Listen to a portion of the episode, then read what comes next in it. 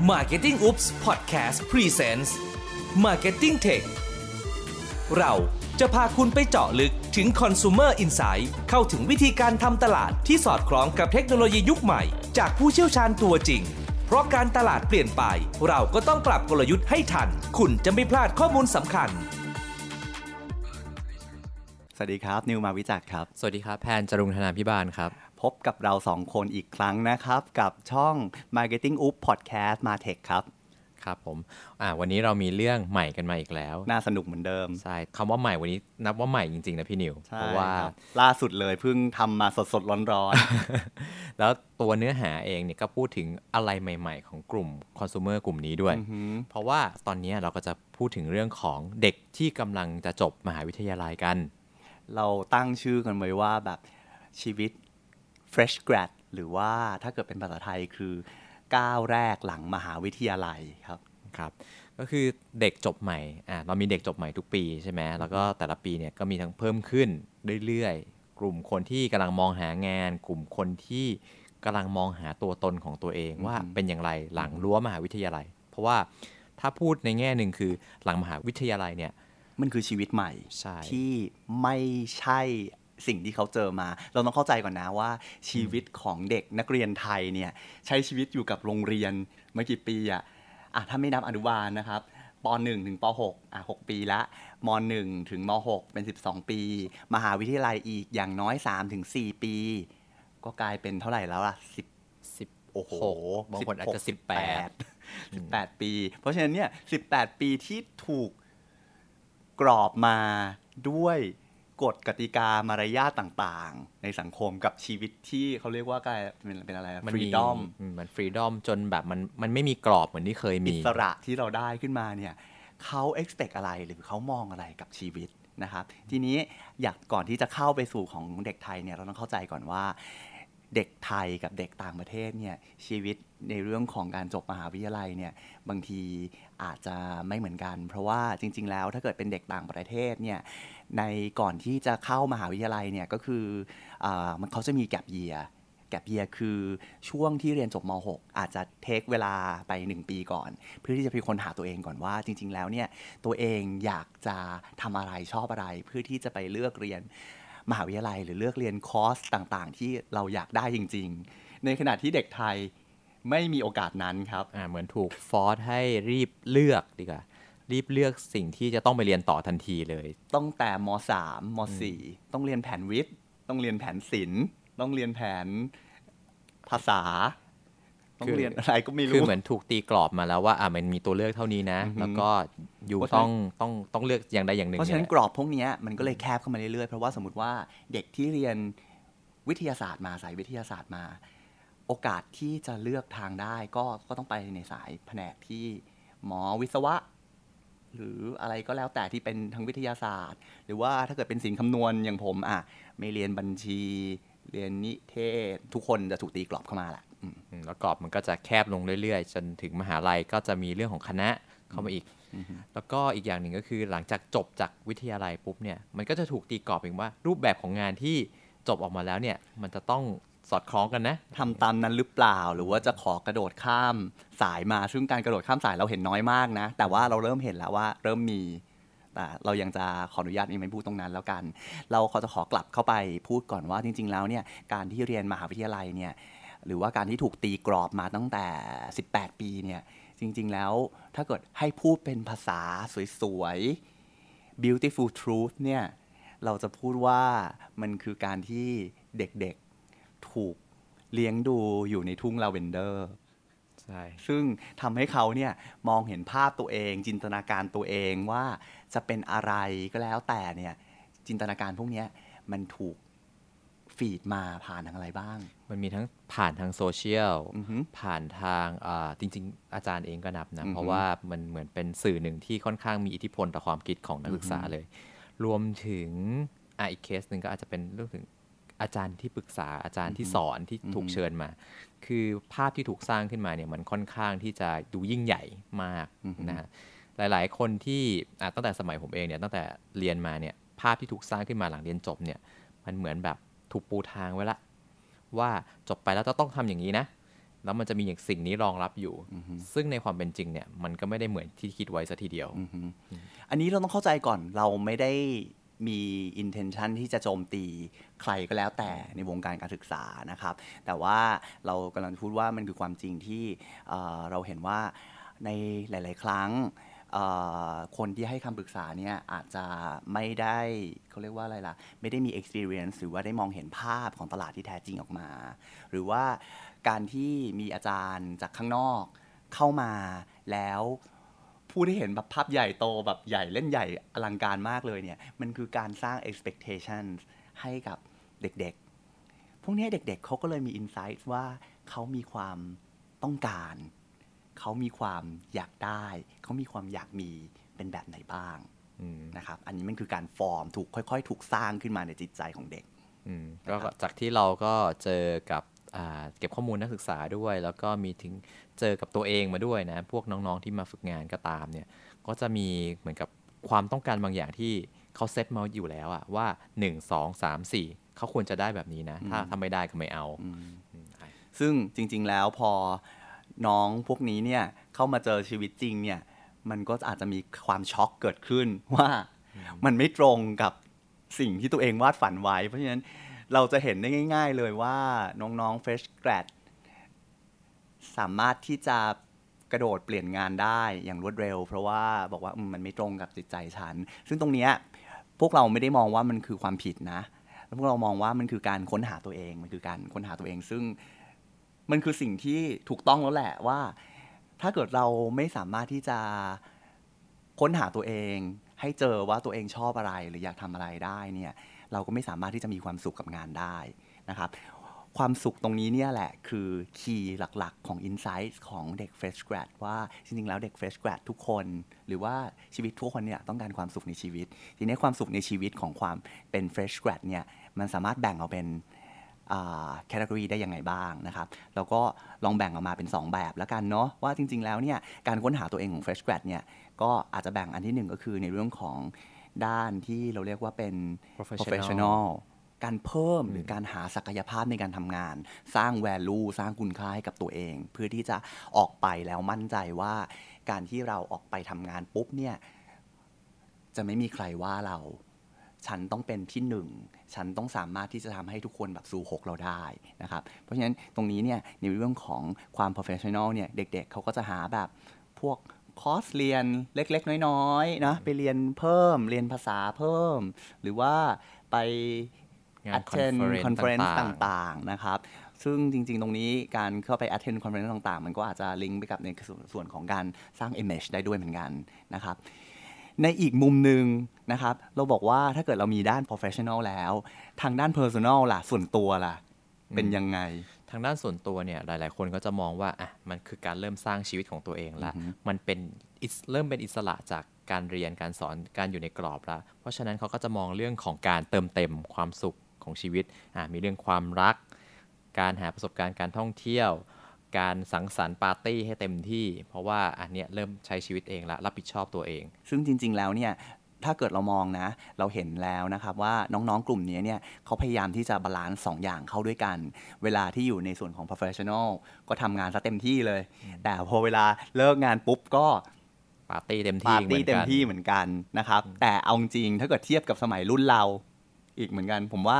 รุ่นเนี้ยปาร์ตี้น้อยกว่ารุ่นเรานะ เพราะว่าจริง ๆ แล้วเนี่ยในเรื่องของ personal life เนี่ยการเติมเต็มสิ่งเต็มที่เนี่ยความสุขของเขาเนี่ยเขาเริ่มมองหาความเติมเต็มในเรื่องของสุขภาพที่ดีอืมอืมเป็นยังไงบ้างสุขถ้าเกิดเพิ่มพูดเรื่องของสุขภาพเนี่ยผมว่าต้องให้แพนเป็นคนอธิบาย เรื่องของสุขภาพของวัยรุ่นสมัยนี้หรือว่าแบบคนทำงานสมัยนี้ที่เห็นหลักๆ ก็คือเขาเขาเริ่มมองแล้วว่าการกินเหล้าหรือว่าการสูบบุหรี่เนี่ย หลาย ๆ หลาย ๆ คนก็มองว่ามันเป็นการทำลายสุขภาพ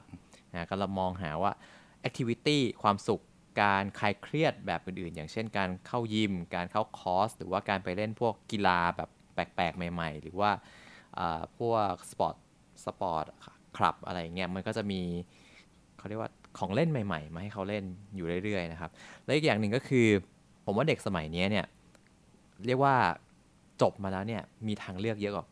สมัยพวกเราเยอะ คือมันไม่ใช่แค่เรื่องของการผ่อนคลายที่แบบไปเที่ยวกลางคืน ไปกินเหล้าอะไรเงี้ยวิธีการผ่อนคลายมันมีมากกว่านั้นเยอะ ถ้าสังเกตอยู่ดีพวกบริการต่างๆ การคลายเครียดอย่างสปา หรือว่าคลับต่างๆ หรือว่ากลุ่มต่างๆเนี่ยมันถูกสร้างขึ้นมาเยอะมากเพื่อมาตอบโจทย์คนรุ่นนี้เยอะ ซึ่งมันตอบอินไซต์อะไร การต้องการมีความเป็นตัวตน การต้องการความยอมรับ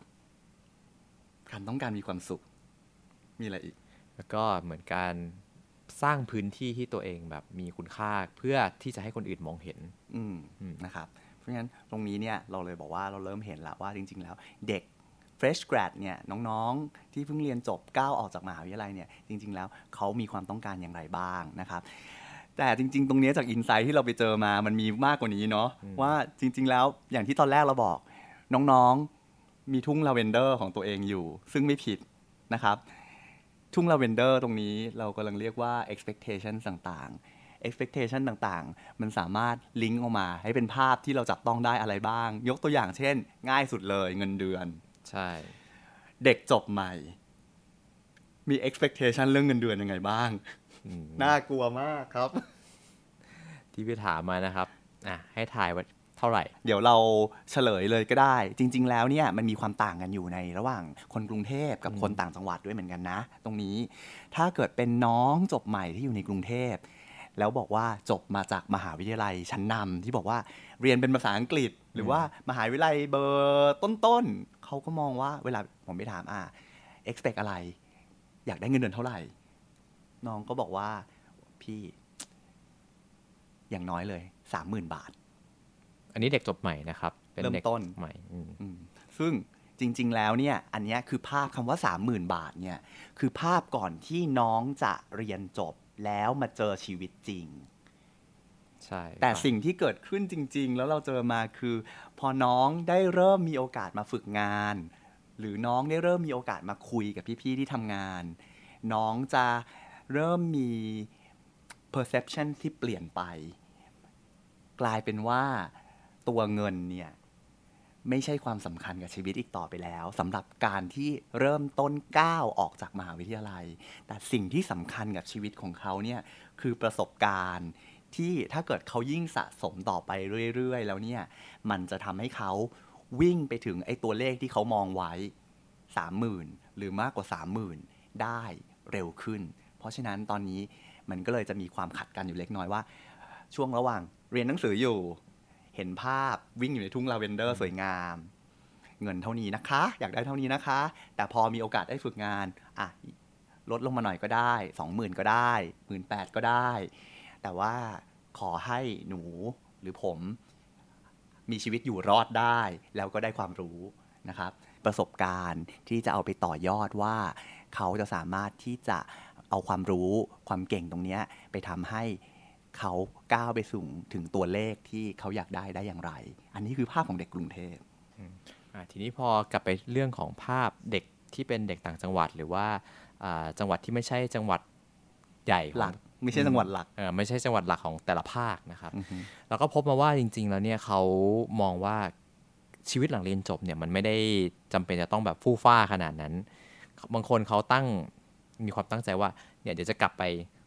งานทำงานกับที่ที่ฝึกงานนี่แหละ เพราะว่าตรงนี้มันคือสิ่งที่มันเรียกว่ามีความปลอดภัยให้กับชีวิตว่าไปนั้นเนี่ยได้แน่ๆ ส่วนเรื่องของการตั้งความหวังในเรื่องของเงินเดือนเนี่ยคือเขาก็มองว่าการทำงานกับรัฐบาลหรือราชการเนี่ยมันให้เรื่องของสวัสดิการ มีความมั่นคง มีความปลอดภัยกับทั้งตัวเขาเอง แล้วก็ครอบครัวมากกว่าที่จะมาเสี่ยงกับงานเอกชนหลาย ๆ ที่ที่ให้เงินเดือนเยอะ แต่ว่า มันมีความไม่แน่นอนอยู่บ้างก็สิ่งที่เราเจอมาเราจะเจอว่าจริง ๆ แล้วน้องๆที่อยู่ต่างจังหวัดนะครับ สิ่งที่เขา expect ก็คือเขา expect ว่าหลังจากเขาได้มีโอกาสไปฝึกงานแล้วเนี่ยส่วนใหญ่ที่ไปฝึกงานก็อาจจะฝึกงานกับอบตอาจจะฝึกงานกับสำนักงานราชการต่างๆนะครับ แล้วเขาก็จะรอว่า เอ๊ะ เมื่อไหร่มันจะมีการเปิดรับอีก หรือว่าถ้าเกิดยังไม่เปิดรับเนี่ย จะเป็นพนักงานสัญญาจ้างก่อนได้ไหม ซึ่งเขาก็ยอมนะ การเป็นพนักงานสัญญาจ้าง เพื่อที่จะออรอว่าจริง ๆ แล้วตำแหน่งจริง ๆ เนี่ยจะเปิดรับเมื่อไหร่แล้วพอเปิดรับแล้วก็จะสมัครเพื่อที่จะทำให้รู้สึกว่าชีวิตมันมีความสีเขียว หรือมีความมั่นคงจากตรงนั้น เพราะฉะนั้นเนี่ยจริง ๆ ตรงนี้เนี่ยเราก็เลยมองว่าพอกลับมาที่เงินเดือนน่ะ เงินเดือนของน้องๆที่อยู่ไม่ใช่จังหวัดหลักเนี่ยเขาก็มองไว้ก็อยู่ที่แบบประมาณหมื่นกว่าๆหมื่นหมื่นถึงหมื่นห้าต้นๆหมื่นต้นๆเท่านั้นเองคือก็จะเป็น standard ที่อืมที่เป็นมาตรฐานเงินเดือนของคนไทยอือฮึทั่วไป เพราะฉะนั้นเนี่ยจริง ๆ แล้วเราจะเห็นว่าความแตกต่างกันเลยนะครับ ระหว่างน้องๆ fresh grad ระหว่างน้องกรุงเทพกับน้องต่างจังหวัดเนี่ยอันแรกเลยเราจะเห็นเลยในเรื่องของ passion ในการใช้ชีวิต แรงบันดาลใจของน้องที่อยู่ในกรุงเทพเนี่ยเขามองชีวิตไปไกลมาก แล้วมองชีวิตสูงมากด้วยเหมือนกันนะครับ แล้วก็พยายามจะทำให้วิ่งไปถึงจุดตรงนั้นได้ เนื่องจากอะไร ส่วนหนึ่งต้องบอกว่ามันไม่ใช่แค่เรื่องของการถูกกรูมมาจากมหาลัยนะ แต่มันเป็นเรื่องของแบบภาพลักษณ์ของโซเชียลที่ยัดเยียดใส่เขาตลอดชีวิตที่เขาดำเนินมา คือเขามองภาพว่าคนที่ใช้ชีวิตดีเนี่ย คือต้องมีความเพียบพร้อม มีเงินเดือนเยอะ มีใช้ชีวิตหรูหรา มี power ในการทำอะไรก็ได้ กินอะไรก็ได้เที่ยวที่ไหนก็ได้ เพราะฉะนั้นเนี่ยเขาจะมีความไขว่คว้าหา power ที่จะใช้ชีวิตตรงนั้น มากกว่าอ่าเด็กในจังหวัดต่างๆ หรือว่าจังหวัดที่ไม่ใช่จังหวัดหลักเยอะมากอือฮึส่วนน้องๆที่อยู่ที่ข้างนอกเมืองนะครับ หรือว่าต่างจังหวัดเนี่ยpassion ของเขาคือความมั่นคงในชีวิตที่ มันไม่ต้องมีในเรื่องของความเขาเรียกว่าอะไร roller coaster ขึ้นขึ้นลงลงไม่ต้องมีความเสี่ยงอ่าต้องใช้คำว่าต้องไม่มีความเสี่ยง แล้วก็อยู่ใกล้บ้านมากกว่าอ่าอันนี้อันนี้เสริมอีกนิดนึงของของพี่นิวพูดเมื่อกี้ก็คือสิ่งหนึ่งที่เห็นชัดเจนเลยว่าอ่าเด็กในเมืองเนี่ยอ่าเรื่องของสิ่งที่เขาไขว่คว้าเนี่ยจะเป็นเรื่องของตัวเองซะส่วนใหญ่ แต่ในขณะที่เด็กต่างจังหวัดเนี่ยเขาจะมองกลับไปถึงเรื่องของพ่อแม่ครอบครัวญาติพี่น้องว่า ถ้าเขาทำงานเนี่ย สิ่งที่เขาได้มันต้องไม่ได้แค่ตัวเอง แต่ว่าได้ไปถึงครอบครัวด้วยนะครับทีนี้เสริมเมื่อกี้ลืมพูดไปนิดนึงเราบอกว่าจริง ๆ แล้วเนี่ยน้องกรุงเทพเนี่ยถ้าเกิดเราบอกว่าอาตอนแรก expect เงินเดือนที่สูง ๆ อยู่ที่ 30,000 กว่าบาทเนี่ยแล้วยอมกดลงมาได้ เพราะว่าต้องการความรู้หรือว่าต้องการ experience ต่างๆเนี่ยสิ่งที่เราเจอมาถามว่าแล้วอยู่ได้หรือเปล่า เขาก็บอกว่าอยู่ได้แต่ว่าเขาอยู่ได้ด้วยการที่จะ มีการทำรายได้เสริมต่างๆ เราจะเห็นนะครับว่าจริง ๆ แล้วน้องๆ กรุงเทพเนี่ยมีการเริ่มเล่นหุ้น มีการลงทุน มีการขาย